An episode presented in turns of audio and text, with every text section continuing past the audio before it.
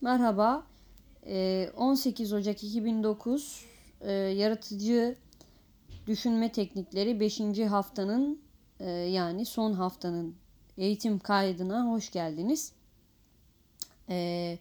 Şimdi normalde 7 haftalık bir ders programı olmasına rağmen bu dersi yeterli katılım olmadığı için benim eğitim katılım çok önemli benim eğitimimde. Çünkü hani yani normal bildiklerimi anlatmakla e, çözülecek bir eğitim olmadığı için insanların hani şeyine bağlı olduğu için katılımına e, sorularına cevaplarına fikirlerine e, fikirlerini paylaşımına bağlı olduğu için öyle gelişeceğinden e, öyle ilerleyebileceğinden ve katılımda olmadığından kısa kesmek durumunda kaldım en azından hani bir e, bir yol haritası yani şundan şundan şundan devam edebilirsiniz şeklinde bir hani define haritalarında şöyle olur işte e, bir ipucu verilir.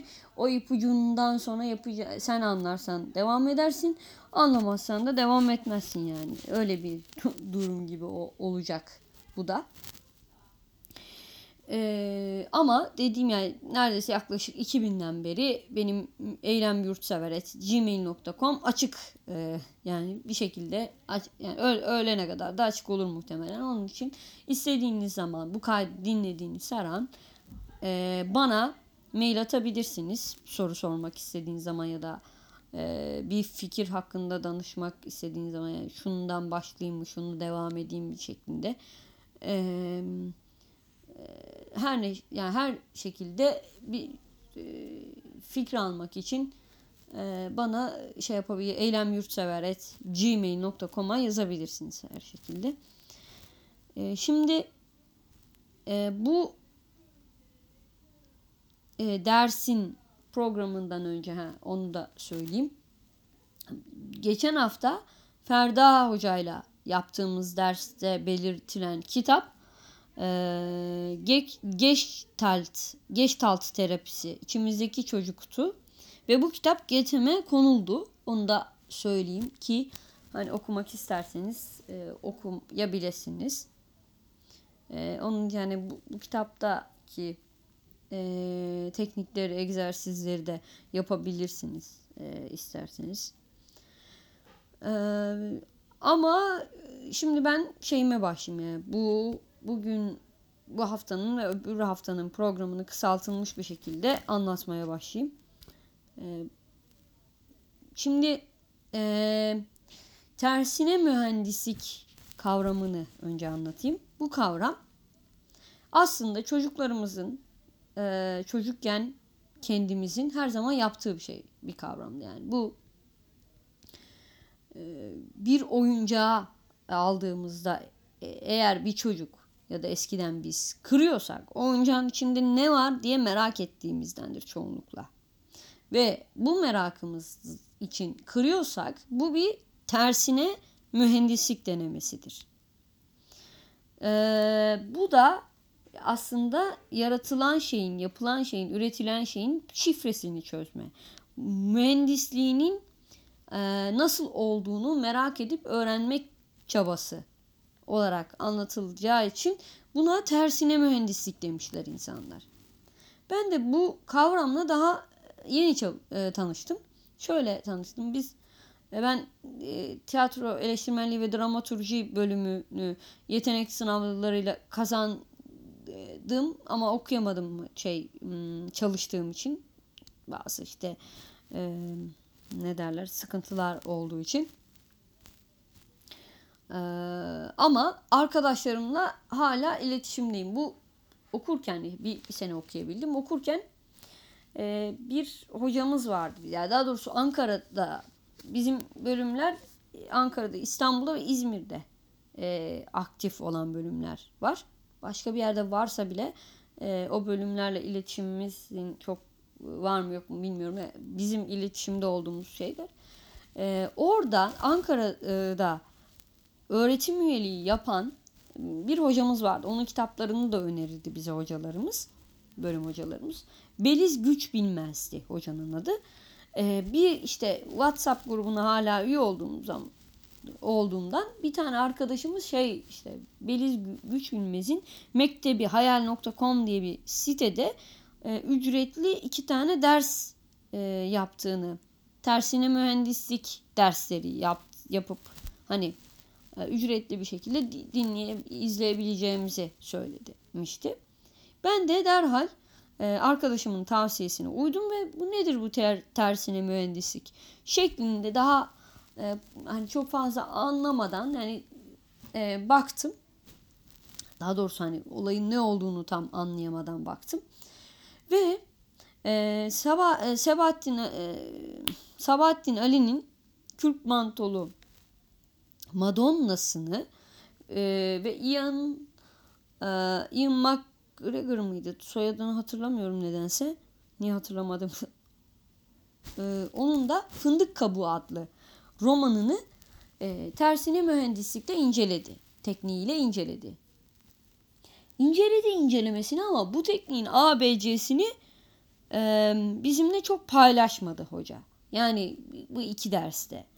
E, aslında paylaşılacak da bir şey e, olmayabilir yani. Hani onun yöntemiyle en azından. Ama ben e, yani şimdi tersine mühendisliği zaten aslında hepimiz yapıyoruz.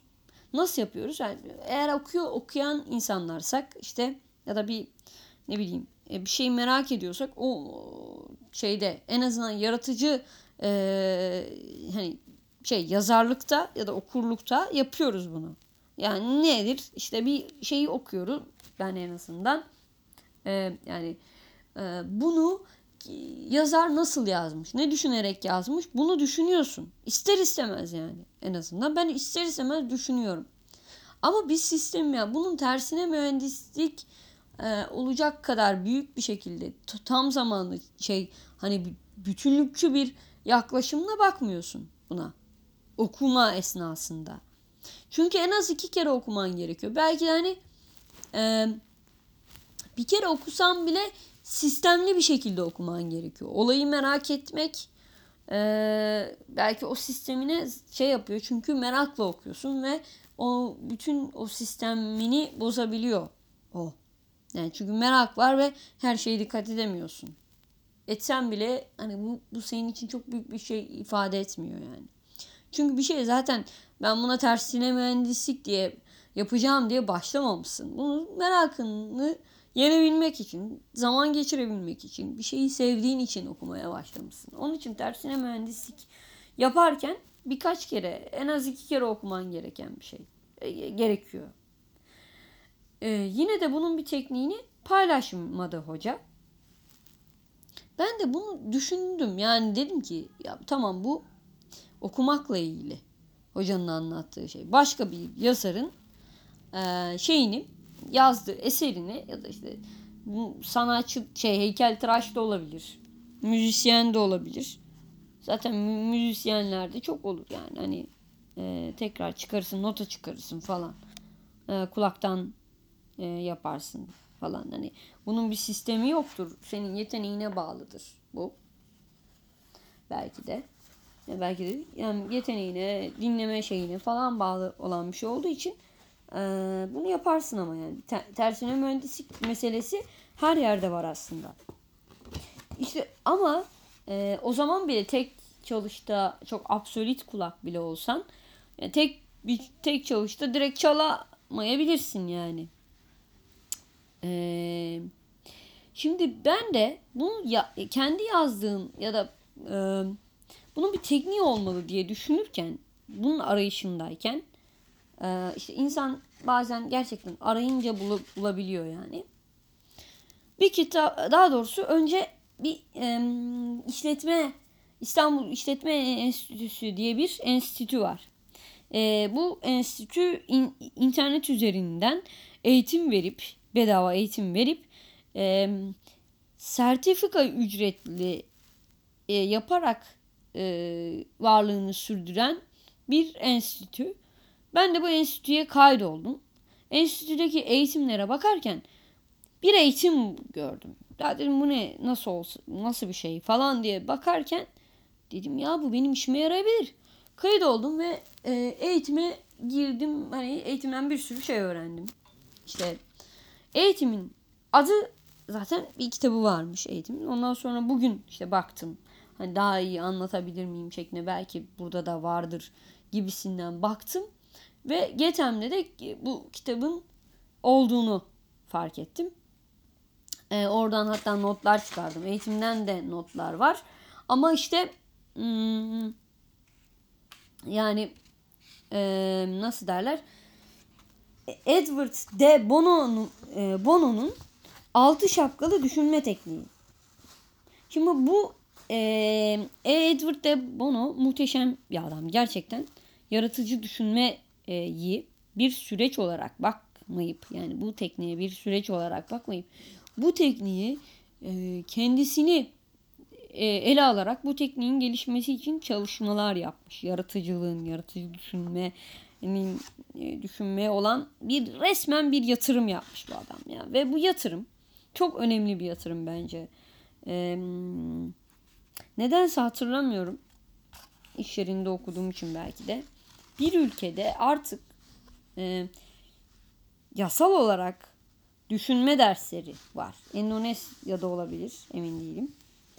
Bu adamın sayesinde, Edward amcanın sayesinde. Şimdi bu, bu altı şapkalı düşünme tekniği de bir sürü şirkette uygulanan ve başarıya ulaşan bir teknik. Bu da aynı zamanda kendimizi eleştirirken yazı, heykel, işte diğer sanat dalları konusunda kendimizi eleştirirken e, kullanabileceğimiz bir teknik. Şimdi bu teknikten bahsetmeden önce e, yani bu tekniğe giriş mahiyetinde AEI tekniği diye bir e, teknikten bahsetmiş Edward de Bono.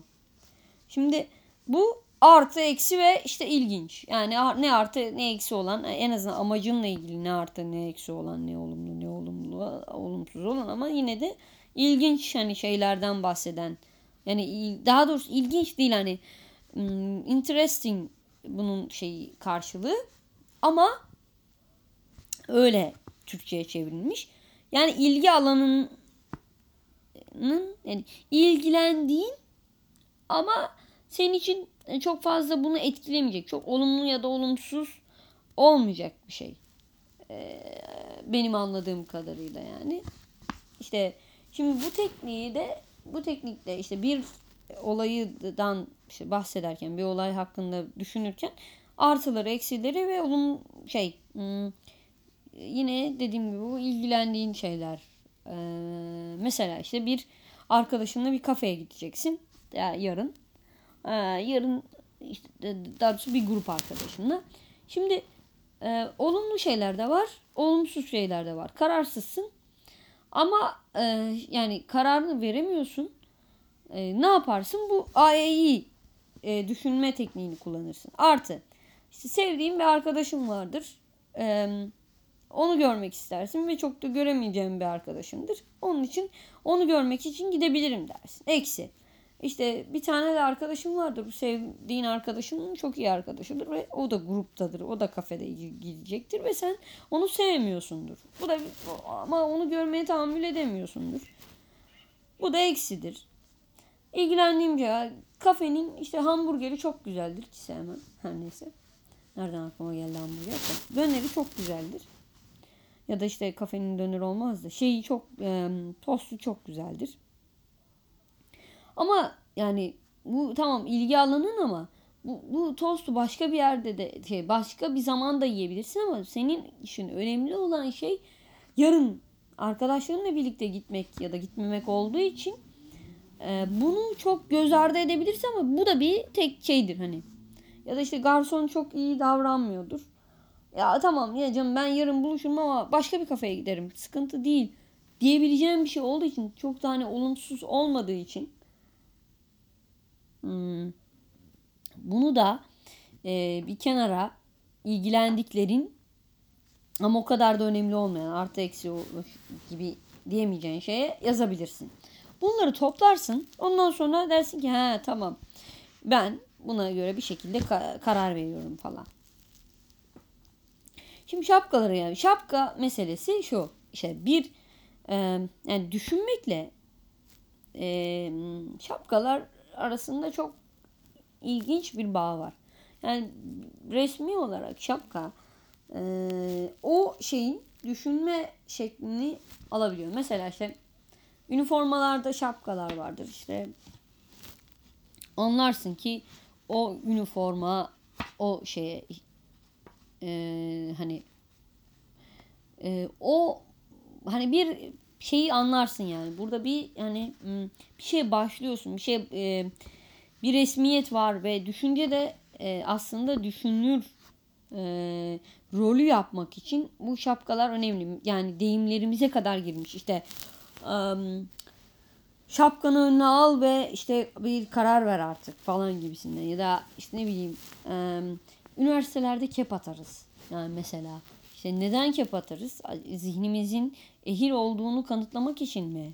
Yani bu hani bu tür şeyleri düşünmek lazım. İşte bu şapka bu kadar önemliyse bu arka adam da yani şey Edward de Bono da düşünmeyi şapkayla şey yaparak renkli şapkalar hmm, koymuş. Yani e, tekniği böyle uyarlamış. Şimdi 6 tane renk var. Beyaz, kırmızı, e, siyah, ondan sonra e, sarı, e, yeşil ve mavi. Beyaz tarafsızlığı, ondan sonra kırmızı duygusalı, siyah karamsar ve olumsuzu ama nedenleriyle birlikte olmak kaydıyla, sarı olumlu, iyimser ve umutluyu ve nedenleriyle e, tabii ki. Yeşil verimlilik, bereket, yaratıcılık. Ye, yeşil şu an bizim işimiz aslında hani. Mavi serin kanlılık, düşünme sürecinin düzenlenmesi ve kontrolüyle uğraşır. Ee, ayrıca diğer şapkaların kullanımı kullanımıyla ilgilenir. Bu şapkaları üçer çiftler halinde e, efendimize şey e, aklınızda tutabilirsiniz. Demişim. Bu çiftler beyaz kırmızı yani işte tarafsızlık duygusal, e, siyah sarı işte olumsuz mantıklı olumlu mantıklı yeşil mavi yaratıcı ve soğukkanlılık hani şey. Burada aslında yani bu şapkaların e, renkleri yani duygusal demiyoruz da neden işte kırmızı diyoruz? Çünkü duygusal dediğinde daha böyle kendin oluyorsun ama kırmızı dediğinde bir role giriyorsun. Bir e, oyun oynuyorsun. E, onun içinde bu şapkaların renkleriyle konuşuyoruz. İşte bir toplantıdayken ya da kendimize bir şey bahsederken işte beyaz şapka bilgim şudur, düşüncem şudur gibisinden başlarsan role girersin ve daha dürüst olursun. Ee, işte burada bir sürü şey var. Beyaz şapka şöyle, kırmızı şapka böyle falan gibisinden. Bunları aslında okumaya gerek yok diye düşünüyorum. Neden? Çünkü bu kitabı zaten merak ediyorsanız okursunuz. Ee, ben e, bir şekilde hmm, hani zaten diğer derse de e, diğer haftanın konusunda anlatmak için e, bunun tam işlevini anlatmayı. Şimdi siz yazdığınız bir yazıyı önünüze koydunuz. E, yazı hakkında tarafsız bilgileri. İşte bu yazı iki sayfa efendime söyleyeyim çok fazla zarf kullanılmış e, tekrarlara e, yani tekrar sözcük çok fazla var. E, diyaloglar e, var. Ondan sonra işte gibi gibi bir sürü tarafsız daha doğrusu hani e, zaten olan nesnel bilgi ee, ya da işte şu da ne diyebilirsiniz. Ee, bunu bir yazara gösterdim. Ee, ve yazar dedi ki hani bu konuda şu diyaloğu yapman saçma. Bu da mesela bir olgu. Ee, yani tarafsız yani senin düşüncen değil başkasının düşüncesi ve bu insan böyle diyor yani. Bunun bu da bir bilgi aslında. Ee, bu bilgi olduğu için bunu da koyarsın. Ama kırmızı yani kırmızı şapka ile düşündüğümüzü düşünelim kendi yazımız hakkında. Ben bunu şunu düşünerek yazmış, e, şunu duyuyorum, şu şu du- duyguya giriyorum bunu yazarken. İşte bu benim e, ben bu yazıyı aslında e, sevdim ama e, korkuyorum sevilmesinden, yani sevilmemesinden, insanların sevmemesinden korkuyorum. Bütün duyguları hiç neden olmadan, sebep söylemeden, e, kimseye açıklamadan, zaten kendi kendine açıkladığın için. E, bu sadece yaz, yazmayla ilgili yaratıcı yazarlığa nasıl uygulanabilir e, de, de, dediğim için bu örneği verdim. Ondan sonra e, kırmızı hani şey bittikten sonra tabi aralara da gidebiliriz, girebiliriz ama e, tabi tüm şapkalardan bahsetmek için bunu şey yapıyorum. Siyah. E, mantık yani mantıklı bir şekilde olumsuz. Bu yazar bunu dedi. E, bu yazar bunu derken muhtemelen şunu düşünüyor olmalı. E, bu veriler bunu gösteriyor. E, çünkü yani burada yazar zaten verileri de göstermişse eğer ya da işte ne bileyim bu iki sayfalı ama e, genelde işte öyküler okunmaz. Çünkü e, insanlar e, başı sonu belli ve büyük şeyleri tam girebilecekleri metinleri sever. Onun için bu kitap şey bu yazı tutulmaz gibi olumsuz nedenleriyle birlikte şeylerden bahsedersin. Siyah şapkayı taktıktan sonra sarı şapkayı anlatıyorum. Şimdi sarı şapkada da ya işte bu eğer birkaç tane daha öykü şey yaparsan e, bu bir kitap olur. Ee, ve bu kitap da okunabilir. İnsanların zamanları az ve e, küçük e, öyküleri daha çabuk okuyabilirler ve bu, bunu zevkle yapabilirler. Ama işte roman olsa unuta, unutma olasılıkları var. İşlerinin olması ve araya zaman girmesinden kaynaklanan bir unutma şeyi var. Yani tamamen iyimser. Ya da işte sosyal paylaşım sitelerinde bunu yaparsan şey yaparsan daha çok okunur. E, roman olsa okunmazdı gibisinden e, daha umutlu, daha iyimser şeylerimiz sarı şapkada. Ondan sonra mavi şapka geliyor. Şey yeşil şapka geliyor. Yeşil. He, diyorsun ki mesela bunu ok yaz şey yaptın şey yaptın. He. Burada işte şunu kullansaymışım ya da kullanabilirim. Bu senin yaptığın bir şeyse zaten kullanabilirsin. Aa bak aklıma bir şey geldi. Bunu kullanabilirim buradan. E, burada deyip yaratıcı şeyler aklımıza geldi. Verimli e, toprağı verimlileştiriyoruz. Toprağa e, tabiri caizse solucan gübresi katıyoruz. Ve yaratımımız gelişiyor. Yani düşüncemiz gelişiyor, gelişiyor, gelişiyor. Yeni fikirler şey yapıyor. Mavi de zaten bu, bu şeyi ha, bak aklına bir duygu geliyor. Yani bir, bir duyguyu hisset yani bir, bir, bir şeyin hani aklına bir şey geldiğini düşünüyor e, fark ediyorsun. Ha kırmızı şapkaya geçiyorsun. Ben bunu yazarken e, bu fikri çok sevmiştim diyorsun mesela. Yani, o kırmızı şapka oluyor. Ondan sonra sonra bir olumsuzluk geçiyor hop e, siyah şapkaya geçiveriyorsun. Bunu mavi şapka yönetiyor. Mavi şapka tamam kardeşim sen yeter artık senin moderatör yani mavi şapka. Böyle bu şekilde anlatıyor. Yani aynı şekilde işte Beliz Hoca'nın yaptığı gibi işte e, atıyorum Yaşar Kemal'i İnce de bu şekilde değerlendirebilirsiniz. Yani şey Yaşar Kemal işte Adanalı olduğu için o yöreyi biliyor. E, gibi bir olguyla beyaz şapkaya başlar.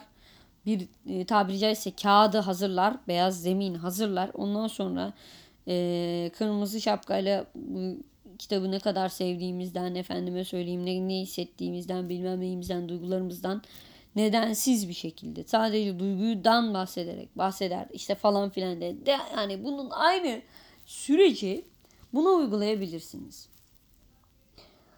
Başka şeyler de düşünebilirsiniz, ya yapabilirsiniz bu e, altı şapkayla ama benim şu an anlatacağım şey bu. Anlat yani anlat altı şapkadan yararlanma nedenim bu. Şimdi de öbür haftanın dersinin eğitimini e, anlatacağım. Sofistike düşünmenin e, önemi yani yaratıcılığa katkıları. Ama ondan önce bir kaydı kontrol edeyim de. Heh. Şimdi e, bir e, şey önce sofistike düşün ben sofistike düşünmeden çok bahsetmiştim. Çöp düşünme diye kısaltacağım. İlkel düşünme, tekrarlanan düşünme diye kısaltacağım. Artık hani daha fazla bahsetmek istemiyorum. Ee, çünkü daha önce yaratıcı yazarlık e, tekniklerinden de bahsetmiştim son haftadan. Ee, bu galiba ikinci haftada da bahsetmiştim. Birinci haftada da bahsetmiştim. Artık dinlemekten ya da alırsınız hani açarsınız okursunuz sofistike düşünce yani çok fazla hani çok da önemli hani şey açıklanabilecek. Yani ee, çok düşünmeyen insanın da rahatlıkla çok uzla, uzmanlaşabileceği bir düşünme tekniği. Şey düşünme e, şeyi biçimi. Yani şimdi e, eğer bir topluluk e, fazlaca şeyse nasıl derler fazlaca yüksek sesle konuşuyor. Fazlaca e, umursamaz bir şekilde hani iletişimsiz fazlaca e, tepkisel davranıyorsa o topluluktaki insanlar ya da herhangi bir insan da tabii ki yani sonuçta topluluğu oluşturan insandır. E, sofistike düşünceyi ön plana atıyordur. Bu da yaratıcılığı ne yapar? E, etkiler ve şey düşünün. Devamlı aynı şeyleri düşünüyorsunuz. Devamlı tekrarlıyor düşünce. Çember önce 1, 2, 3, 4 sonra yine 1, 2, 3, 4, 1, 2, 3, 4 gibi bir döngüye girmişsiniz. Bu da sofistike düşüncenin sıkıntılarından bir tanesi. Çünkü bazı öncelikleriniz var ve bu öncelikleri ön planda belki tutabilmek için e, e, olayların temeline inmeden tamamıyla güdüsel davranmak düşüncesidir sofistike düşünme. Siz de bunu yaparsanız yaratıcı olmazsınız çünkü otomatik davranmaya başlarsınız. 1, 2, 3, 4, 1, 2, 3, 4, 1, 2, 3, 4, 5 diye bir rakamın varlığını unutursunuz. Bu da sofistike düşüncenin bizi geriye çekmesinin nedenidir zaten. Ama sofistike düşünce çok güzel yerlere de kullanılabilir. Mesela çok duymuşsunuzdur. Vardır e, yaratıcı yazarlık teknikleri eğitimimde çok bahsettiğim bir yazar var. Ondan da bahsetmeden edemeyeceğim. E, Rollo May Yaratma Cesareti adlı kitabı. Rollo May zaten harika bir yazar da e, benim şu an bahsettiğim kitap Yaratma Cesareti. Onun kitaplarından sadece bir, birisi. E, orada şeyden bahseder Rollo May. Uykusunda şey çözen insanlar. Hani bir matematik dehası bir sürü uğraşıyor ama uykusunda çözebiliyor. Neden? Çünkü artık o düşünce yani o problem o şey bizim yani Maslow'un şeyleri var ya işte e, açlık, üreme ondan sonra neydi başka tam emin değilim şu an emin değilim. Ee, bu şeylerin arasına koyuyor onu da. Çünkü o kadar ilgileniyorsun. Ve o ilkel savaşma yani bizi e, maymundan insana çeviren o evrimin verdiği güçle o düşünceyle e, uğraşıyor. Bütün verileri bilinç altında düzenliyor. Diyor ki ulan diyor bu adam bunu bulmazsa maazallah diyor. Bu sofistike düşünce bunu diyor. Maazallah diyor e, bu adam diyor ölür ya diyor ben o zaman nasıl varlığımı sürdürebilirim? O zaman diyor ben diyor bunu çözmem lazım diyor. Bu adam çözemediyse kendi gücüyle ben çözeceğim diyor. Sofistik düşünceyi farklı bir yaratıkmışçasına kişiselleştirdiğimde bunu söyleyebiliyorum. Ondan sonra bütün verileri bu ne lan diyor. Ya şey gibi hani bilmeyen ama res, resimlere göre şey yapan bir çocuk çocuğun e, 40 40 bin parçalık e, puzzle'ı çözmesi gibi. E, Sen o kadar e, mimarsındır çözememişsin ama çocuk böyle renklerini e, yapmıştır, çizmiştir, etmiş. Aa çözdü. Ana bu böyleymiş falan. Çünkü zorluğunu bilmez. Sadece e, bunu hani yani zevk olsun diye uğraşır daha kolay yapar. Aynen sofistike düşüncede yani içimizdeki aslında çocuk ya da iç- içimizdeki sürüngen ne derseniz deyin ilkel yani aslında çocuğa varıyor yani içimizdeki çocuk da bunu bizim puzzle'ımızı o zorla çözdüğümüz puzzle'ımızı kendince sınıflar. İyi ya da kötü yani bir şekilde sınıflar ve sen eğer güzel bir şekilde sınıflamışsa çocuğun yani bir, içinde bir deha varsa sen o şeyi çözersin. Ama aslında o kadar da her şey o kadar şansa da değildir. Çünkü e, bazı şeylere dışarıdan bakmanız gerekir ve bu sofistike düşünce dediğimiz o içimizdeki çocuk da aslında dışarıdan bakarak bütün verileri bir arada top, bir araya toplayarak sizin onu çözmenizi kolaylaştırır aslında. Belki de hani çözen sizsinizdir. Ama o çocuğun topladığı yani çocuk aslında yaşam yani hayatını devam ettirmek için ilkel bir çabayla toplar o verileri ve e, bu sayede belki hani çözersiniz. İşte siz bir şeyi e, sofistike düşüncenize e, bırakacak kadar e, önemserseniz eğer ve bunun için bazı düzenlemelerde bulunursanız söz gelimi işte sofistike düşünce gece çalışın mesela işte rüyalarımız şeylerimiz ondan sonra ne bileyim onlar da sofistike düşüncenin parçasıdır. Yani bilinç dışı da aslında hani bir nevi işte sofistike düşüncenin egemenliği altındadır yani. Ee, işte gece bunu düşünerek uyuyakaldığınızda o ne yapar? Ee, bunun üzerine çalışır. Der ki ulan der yani gece son düşüncesi ise bu. Bu demek ki önemli der ya bu. Ee, babam der bu oyun ya da annem der bu oyuncakla çok ilgileniyor der. Ben bu oyuncağa şey yapmam lazım der. Aa der bu ne acaba der. İşte verileri toplamaya başlar. Mesela kendi kendimden bir örnek vereceğim şimdi. Ben e, neredeyse yaklaşık işte bugün ayın 18'i e, 9 gün sonra 27'si olacak. Ondan sonra ne yani 15 ay olacak 9 gün sonra. Yani 14 ay 21 gündür. E, her gün boyunca yani bir gün yazmasam o öteki gün iki, ikinci iki şey yazıyorum. Her gün boyunca e, her, her gün boyunca derken her gün bir hikaye yazıyorum. Her güne bir hikaye olacak şekilde bir şeyim var, düzenim var. Ben bunu içsel, içselleştirdim. Dedim ki sofistikeye çocuğuma. Dedim yavrum, evladım bu benim önemsediğim bir şey. Eğer bu benim için bu bir zorunluluk. Ee, onun üzerine ben yoğunlaştığım için e, çocuğumu da tabiri caizse çocuğuma da al şu süpürgeyi ben evi temiz şey ya da al şu paspası ben süpürdüm sen sil diyorum. Anlatabiliyor muyum? Bunu da yani yardımcım yapıyorum sofistike düşüncemi.